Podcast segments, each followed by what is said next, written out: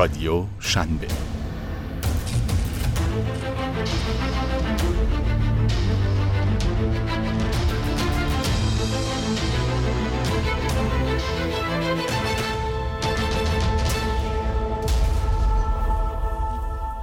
چاه ویل اینماد و هرچه نماد دیگر. چندی پیش یکی از روزنامهگاران حاضق و کاربلد حقوقی به من زنگ زد و درباره پرونده مطبوعاتی مشورت خواست. پرونده ای که موضوعش این بود: متولی قانونگذاری و صدور مجوز برای کسب و کارهای آنلاین کیست؟ قرار بود با نگاهی تحلیلی به معرفی همه مراکز و نهادهایی بپردازد که استارتاپ ها و کسب و کارهای آنلاین باید پیش از راه اندازی به آنها مراجعه کنند یا اینکه برای پیشرفتن اموراتشان در نهایت گذرشان به آنها خواهد افتاد. راستش وقتی موضوع را مطرح کرد برای اینکه کمی روشنش کنم که چه پرونده سختی را دست گرفته یک جمله به او گفتم. در این فضا همه متولیان بستگی دارد چقدر سنبهشان پرزور باشد. توضیح دادم اینقدر استارتاپ ها بیدفاعن که هر کسی هر جا بتواند و دستش برسد یک مجوز تعریف می کند تا برای یک بار هم که شده استارتاپی ها مجبور شوند جلوی میز رؤسا و کارشناس های آنها با گردن کج بیستند و به خاطر گریز از پلم و از هستی ساخت نشدن تن به کاغذ بازی ها و رویه های پایان ناپذیر اداری آنها بدهند. از روزی که سنگ کج اول را مرکز توسعه تجارت الکترونیکی با اینماد گذاشت و پشبند آن هر نهادی با یک نماد دیگر برای خودش تولیگری تعریف کرد. تا امروز که مرکز ملی فضای مجازی می‌خواهد متولی بیمه استارتاپ ها باشد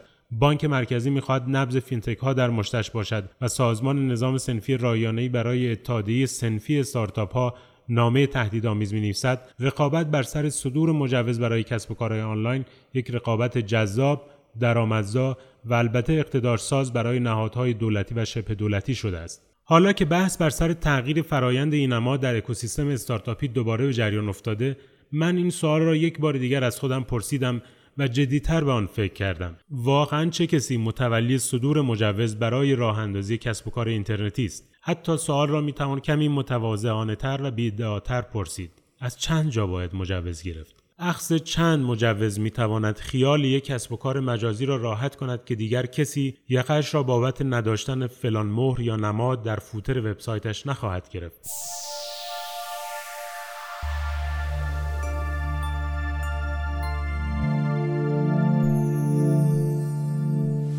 ماجرای این نماد و اصرار مرکز توسعه تجارت الکترونیکی برای نقش آفرینی در این حوزه راستش کمی به شوخی های برنامه های مهران مدیری میماند. ای جمع شدند و به رویه های دست و پاگیر و وقت تدرکن دریافت این نماد و اصولا به ماهیت وجودی این نماد اعتراض کردند و از هیئت مقررات زدایی خواستن این سنگ را از پیش بای آنها بردارد. هیئت هم تشکیل جلسه داده اما نتیجه که گرفته یک تصمیم کمیک و ابزورد تمام ایار بوده. نتیجه از این قرار است. از این به بعد استارتاپ ها و کسب و کارهای آنلاینی که می‌خواهند درگاه پرداخت بگیرند اول باید بروند از یک نهاد دیگر یک مجوز اولیه دریافت کنند. بعد بیایند در مرکز توسعه تجارت الکترونیکی همان نهادی که معترضان می‌خواستند از شر رویه های اداریان خلاص شوند آن مجوز را راستی آزمایی و تایید کنند و همان پروسه دریافت این نماد را پشت سر بگذارند و بعد معرفیشان برای دریافت درگاه پرداخت.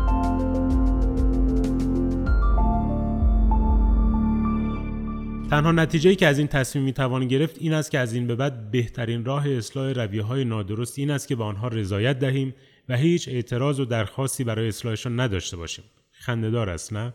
راستش من قویا اعتقاد دارم تنها راه خلاصی از دست نهادها و مراکزی که می‌خواهند با هر نام و عنوانی تولیگری نابجای خود را به استارتاپ ها و کل اکوسیستم تحمیل کنند جمع شدن زیر علم اتحادیه است. اتحادیه کشوری کسب و کارهای مجازی هر چقدر که نقد به آن وارد باشد یک نهاد سنفی برای تسهیلگری چنین مواردی است. باید فارغ از هر نقدی این مرجعیت را پذیرفت. با مشارکت فعال و به دور از نق زدن و مطالبهگری بدون کنش آن را تقویت کرد و مهمتر اینکه تلاش کرد متولی اول و آخر این فضا این اتحادیه باشد. اتفاقی که به تأخیر افتادن آن معنای جز خلق موقعیت های کمیک که نتایج تراژیکی برای استارتاپ خواهد داشت آن هم توسط نهادهای کند و بروکراتیک دولتی و شبه دولتی نخواهد داشت. موقعیتی که باعث شده هنوز در پاسخ به این سال که چه کسی متولی صدور مجوز برای راه اندازی یک استارتاپ است اصولا برای دست زدن به چنین دیوانگی چه تعداد به چه نوع مجوزهای نیاز دارید به شیوه سیامک انصاری رو به دوربین فرضی خیره و محبود نگاه کنید و با خودتان فکر کنید که از دیروز تا امروز آیا هیئت مقررات زدایی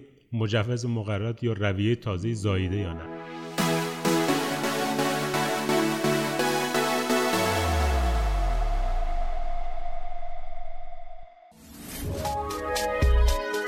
شنوتو سرویس اشتراک گذاری فایل های صوتی www.shenoto.com